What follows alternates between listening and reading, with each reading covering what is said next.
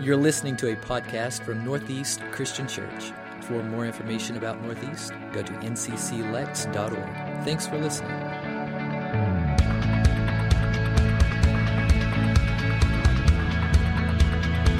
This logo here is a heads up. Uh, some a little over two decades ago, the music industry decided to put the PAL, the Parental Advisory label, on music that was going to touch on strong language or substance abuse, sexuality, and violence. So, this logo that we have, biblical advisory, explicit content, is just a heads up that over the next three weeks, we may rub up against those topics. So, you may come in here and we may be talking about sexuality or strong language or violence or some kind of substance abuse.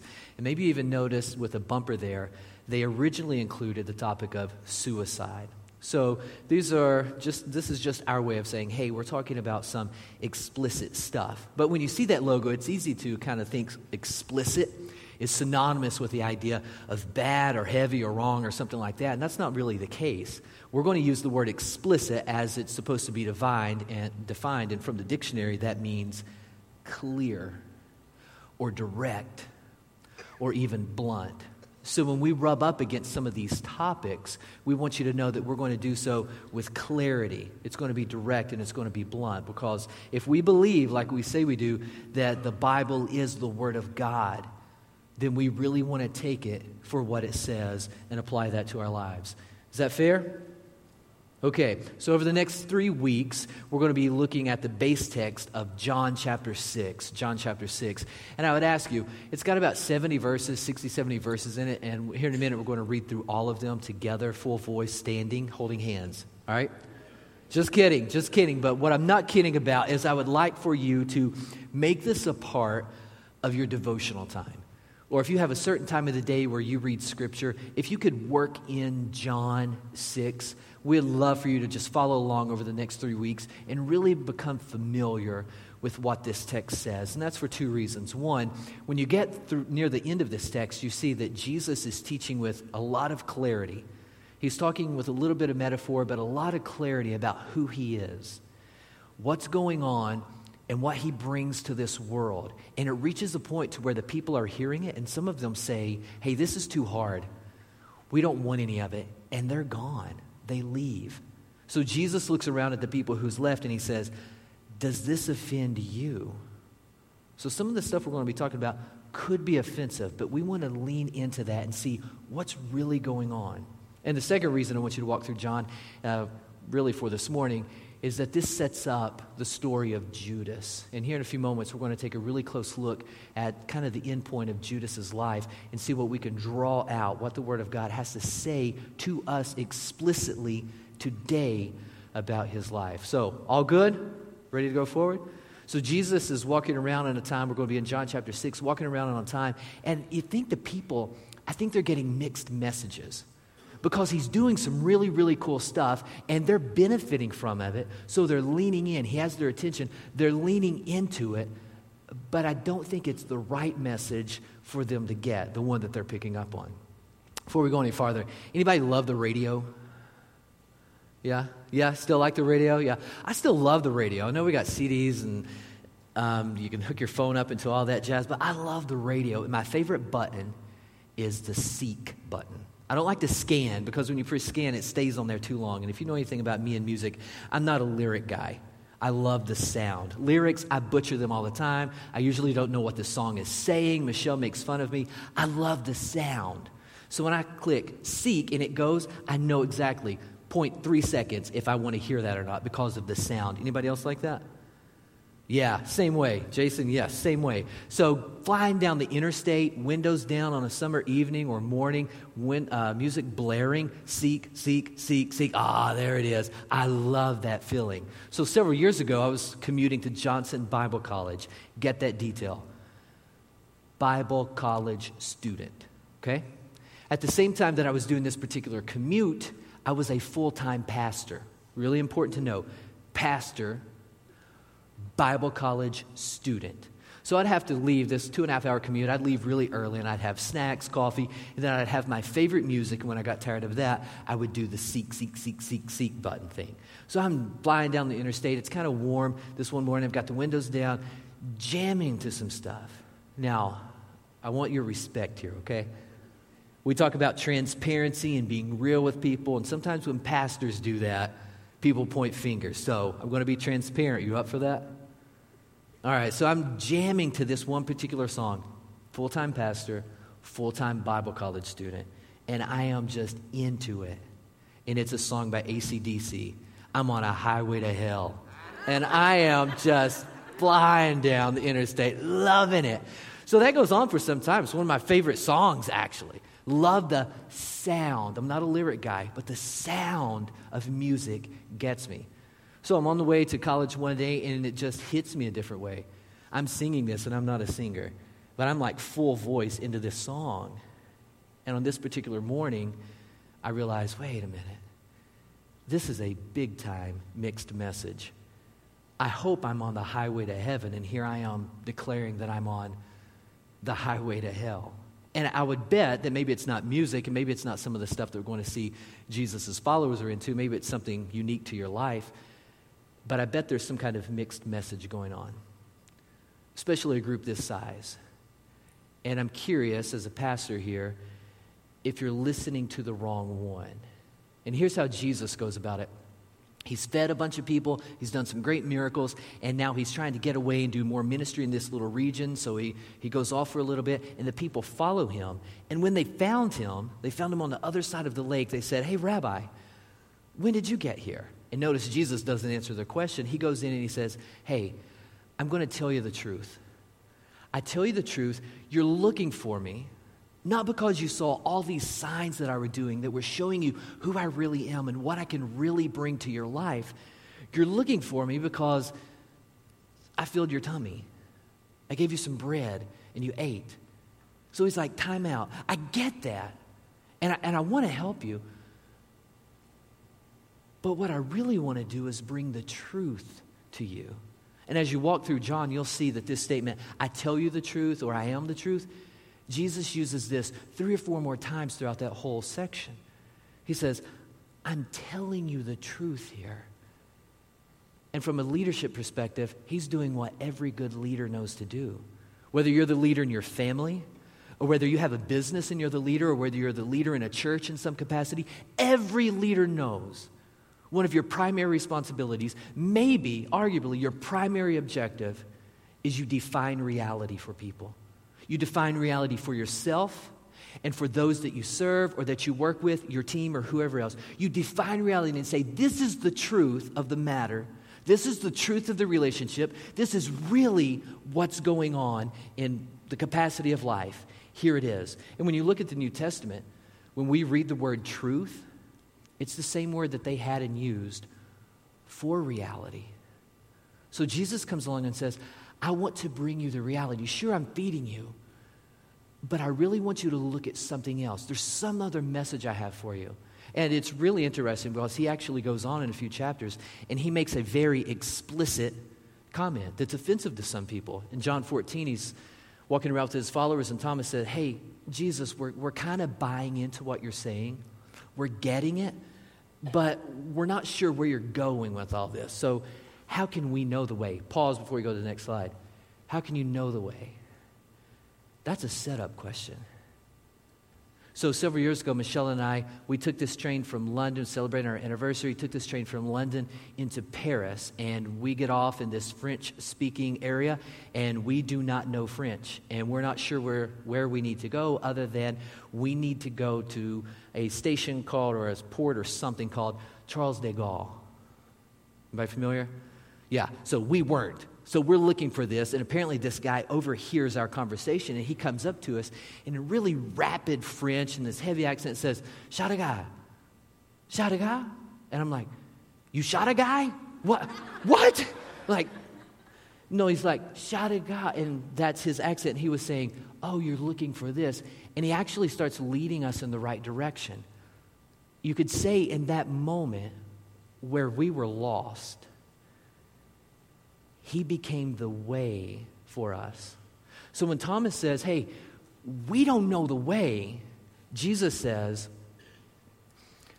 I am the way, and I am the truth, the reality, and the life.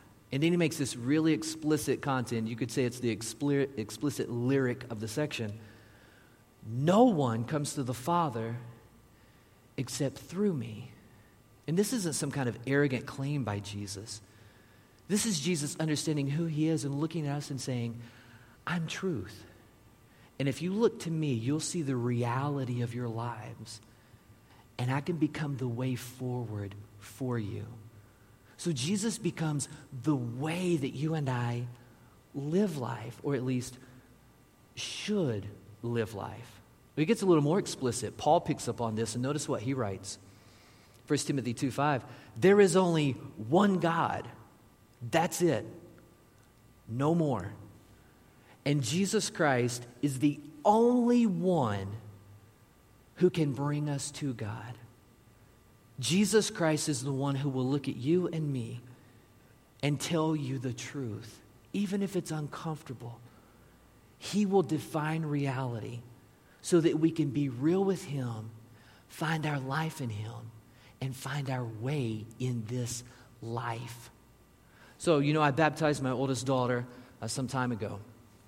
And you know, I love whiteboards, right? So I had this whiteboard and I drew a little something out for her. She was in my office and we were talking about the whole baptism deal.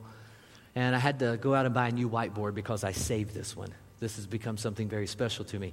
Uh, you can see that over here, and I know you can't really see it, right? It's too small and you can't read my writing. I get it, yeah. So over here, we've got the word God. And this is what this is what we did in my office with my daughter. A presentation of the gospel starting with God. And as we walked forward in this conversation, I noticed that she started crying. And by the end of it, she's bawling. But she's not bawling because she bought into some self help philosophy or because she aligned herself with the political party that's really promoting her values or because she was able to check off the best set of spiritual practices and be done. No, she's bawling. She's in tears because of the truth of the gospel, which brought her face to face with reality. And the reality is there's God. There's God who is holy, 100% perfect all of the time, beautiful, all love, all light. This holy, perfect God. And then there's me and you and my daughter, and we're over here, and we have nothing. We have nothing to bring this God. Nothing. So there's this gap. And the only thing that bridges this gap is the cross of Jesus Christ. Because on this cross, you and I see the reality of our sin. You and I see the reality of our lives. And this makes it possible for us and the Father to meet. That's the essence of Christianity. That's the essence of what Jesus is saying. I can bring you to the Father. I will speak in rea- realistic terms to you about your life. But sometimes we, we have these mixed messages. So you can be lost. Maybe you're here this morning and you're lost in kind of a small sense. You are a Christian. You are a Christ follower. You show up to church regularly. You know, you're, you're actually volunteering in some capacity around here, but you're a little lost with direction because there's some mixed messages and you're, you're just unsure which way to go. Or maybe you're lost in more of a, a, a larger sense. You have no direction. And maybe you're giving church here one last shot before you make some other kind of move. But there's some mixed messages in your life, and those messages, they can run deep. They can run so deep, they start to mess with your heart, and they mess with your mind. And then you, re- you, you know, you realize this isn't good. But on a certain day, at a certain time, it feels right, or it makes sense. something starts taking shape. Or that's how the Bible puts it. Notice James 1. Notice this language. When you're tempted, and temptation comes to everyone. Amen? Am I right? Do you agree?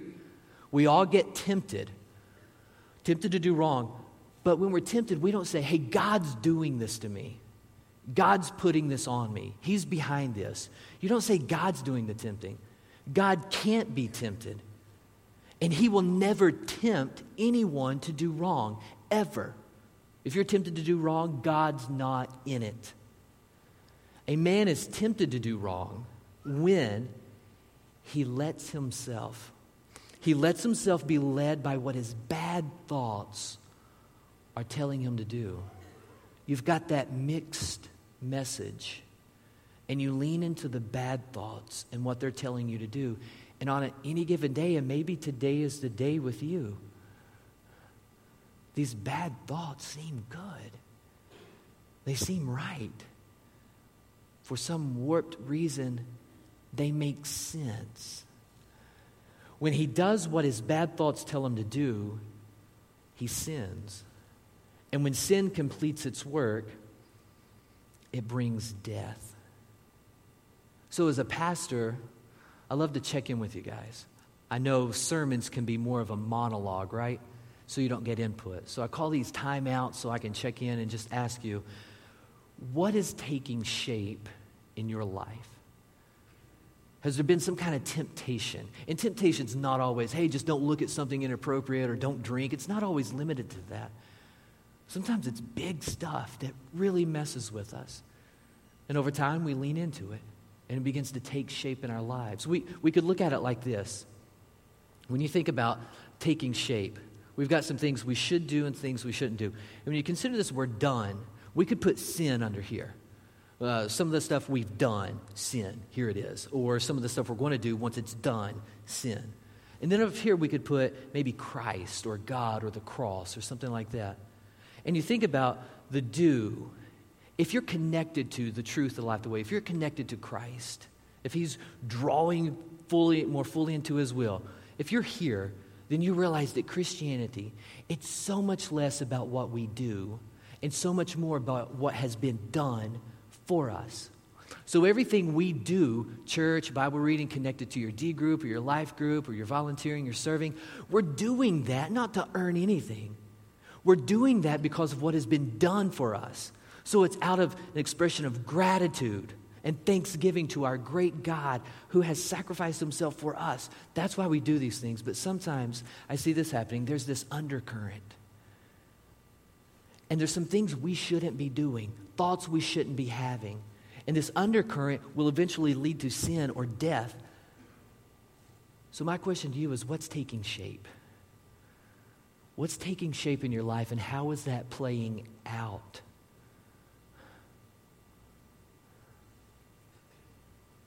I want you to think about this because I imagine in a group this size, there's probably several of us dealing with some stuff under the current here and some stuff that's not healthy, not wise, not helpful is beginning to take shape. And that's what happened with Judas.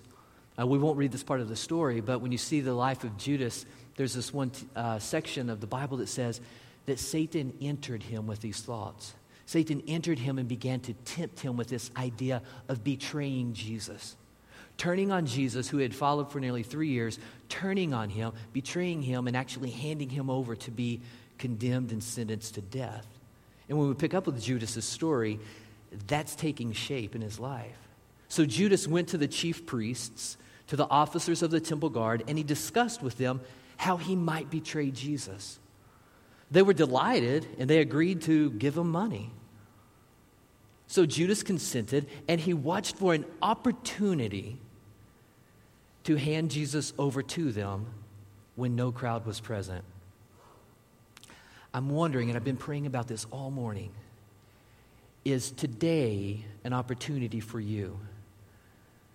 Something on the undercurrents taking shape, and you've decided that today, maybe after church, maybe later this afternoon or this evening, today, that's the opportunity for me to make this move that's coming out of this mixed message I'm getting.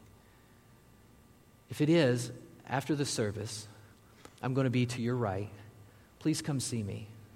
uh, let's talk. Let's pray together. Let's set up a time where you can come by the office or I can meet you somewhere and we can talk through life.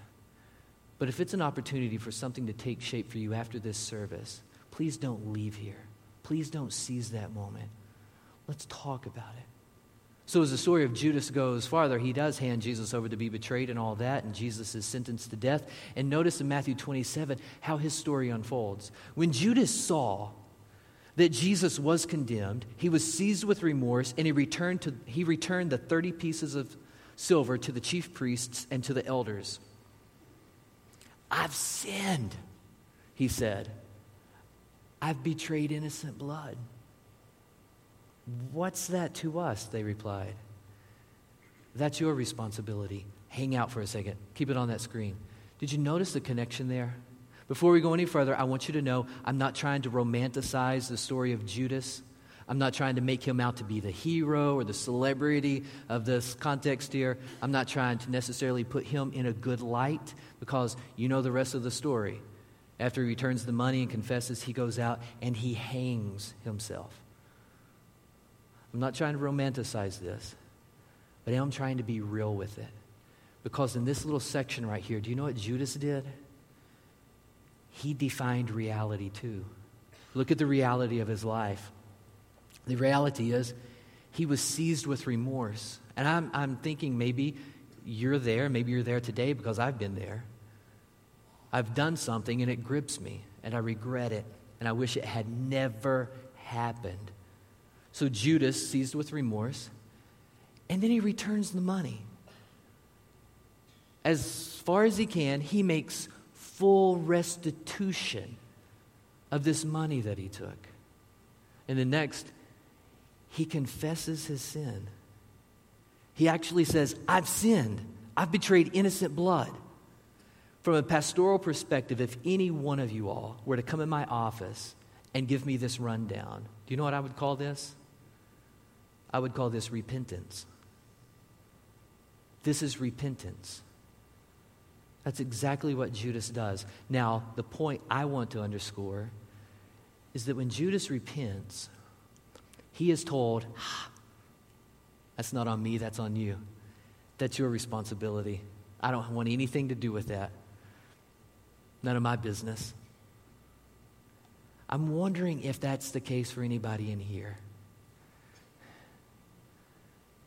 Confessing your sin's a big deal. And when you put yourself out there to someone and they say, it's not my responsibility, what do you do with that? What do you do with that? Reminds me of the very first song we sang. Do you remember the lyric? Prone to wander, Lord, I feel it. Prone to leave the God I love, prone to wonder, I feel it. You can feel it. Think of a bullseye. Think of a bullseye, and this is kind of our life, right? Bullseye here. And there are things that are really important to us. And when someone gets that, and they shoot the arrow and they nail it and it gets us, we can feel that. But if something's really important to you and it's not there, you can feel that too. Think of a guy who says, You know what? I've been dating this guy for six months. I think it's going somewhere, but laughter is really, really important to me in a relationship. I love to laugh. My family's always been, you know, cut ups. We love stuff like that. And this guy doesn't make me laugh. She can feel that. And for you and for me, it'll be different for all of us. We've got these things, and some of them hang out around here, some are closer to the center, but things that are really integral to who we are. They're really important. And when no one hits that arrow, when no one touches base with that, we feel it. When you open yourself up and it's not received, you feel it. It's a void. And that's what sin is. When we read this word sin, the actual word means to miss the mark. To miss the mark of what God has designed, or to miss the mark relationally, or to miss the mark as a family of God. And we're not responsible for each other. I get that to an extent. You know, leaders always say we're not responsible for everything that happens to us, but we're always responsible for what we do with it. And I get that. But as you and I become integrated into this thing we call church, there is a part of responsibility that we have for one another. So when someone puts themselves out there and they confess, that's not a time to say, that's your responsibility.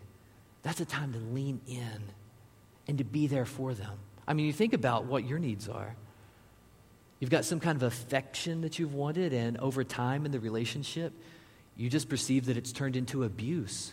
Or there was this level of intimacy that you had playing out in whatever capacity, and then life took a turn and there's some illness and you don't have that anymore. You feel that. You feel it. And if you're getting mixed messages when you feel that, it can mess with your heart, it can mess with your mind, and it can cause you to say, you know what, the best decision I could ever do is just check out. That's what happens with Judas. So, in prep for this sermon, for about six weeks, I was going over my mind, praying, working through all this. What, what does this series really need to say? What can we talk about? Every blog, I kid you not, every blog, podcast, person like a pastor that I followed on Facebook or Twitter, it seemed like every feed that I could possibly had, there was some article, note, sermon teaching something about suicide. So it caught my attention, and I started thinking about it and processing it, doing a little more research because I'm not an expert on this in any way. And I put some time and biblical attention to it, and stuff started formulating. And I was like, God, do you really want me to bring this up on a Sunday morning? And I was wrestling with those feelings and praying, and I was like, I really do. I think He does. And then I had a confirmation a couple of weeks ago. And I want to ask you did you get a risk card coming in? We did these a few weeks ago. And I want to make a plea with you. Would you get one of these if you don't have one at the front desk? And will you fill it out and write the name of a family member or a friend or someone you're familiar with? Will you write that on there again? It's someone who doesn't know the truth, Jesus Christ. And we begin fervently praying for them. So I told you about this guy Dan that I meet at Starbucks, and we're building a relationship. And you know, he sits two seats down from me, and we're talking. So I was there a few weeks ago, and he was asking if there's this certain bug that's uh, here in this region of Kentucky. And I was like, I don't know. So I Googled it, and we talked about this bug for about 15 or 20 minutes. And then he went about his way, went about mine, and then he left and all that. I don't know what's going on in this guy's mind until I got a text about three days later. And it's from someone that we all know. And they say, Hey, I used to live in this neighborhood, and someone just told me that I go over there, took his life. He said, Could you call and check and see who it was? And I said, Sure. And this guy's name is not Dan. It was Dan a few weeks ago, so I could give him a little privacy. But his name's Doug. And the message came back, and it was confirmed that it was this guy. So I go over to Starbucks and I go in and I ask the baristas if they knew about this because he's kind of a fan favorite over there. They take really good care of him, just a really neat guy, a good guy. And they say they hadn't heard, and I said, Yeah, I just got word, and I hoped that I was going to come in here and open this door and see the back of his head like, like I always do. Here's the thought I want to put in your mind right now. Let's take Starbucks. You've got me and Doug. We're two seats down. You've got a handful of baristas and then in outcoming customers. So maybe what, 10, 12, 15 people max at any given moment in there? And there's one of them that's struggling so badly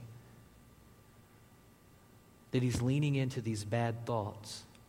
He's got these mixed messages, and they're messing with him to the point where he thinks the very best decision is to check out. So, if that's true for 10, 15 people in a coffee shop, what if we brought those people from the coffee shop and put them in here in a church building? And we up the numbers to what, what do you think's in here? 253, 350? Would that increase the number of people who are sitting here this morning struggling so badly that you're listening to these mixed messages and the bad thoughts are making sense to you and they're saying, you know what, the best decision is for you to just check out? If that's you, will you give it one more shot and let me know? And let's talk. Let's try to introduce you, maybe in a way you've never been introduced before, to this guy who claims to be truth and life, and allow him to show you the way forward. So, what we're going to do with the next few minutes of service is we're going to dedicate it. And we're going to make it a moment uh, where it's a challenge. For some of you, it's going to be a challenge to confess because maybe you're on the side of, I'm sorry, and you've got some apologizing to do. So maybe this is a challenge for you to confess some sin, to open yourself up. Instead of just carrying it around so long, it's a heavy burden, a heavy weight, and it's been with you maybe even for years, maybe for decades and you don't know how to deal with it, so you're just going to end it. Let's take a different approach. Or maybe the rest of the service for you is going to be a prompt for prayer. A prompt for prayer, so that if you see someone come down, they're part of your prayer time. Or if you've got someone on your wrist card, they're a part of your daily prayers. And here's why we're doing this James chapter 5, I want you to notice this connection. Confess Confess your sins to each other and pray for each other so that you can be healed. The combination of prayer and confession so that you can be healed. And I bet in a group our size, there's a bunch of you. You know exactly how healing feels. When we were singing His Love Never Fails, it took me back to being in a hospital. Michelle and I, our family, we had lost everything. We thought we were going to lose my life, and here I am today. I get that. And some of you get it. You know how healing feels, and it feels good. You've been restored or transformed. You've been forgiven. You know people are praying for you. You're connected to a community. And if we were to look at your life and ask you to relay your story, the past two or three years would be filled with nothing but the good grace of our God effective in your life.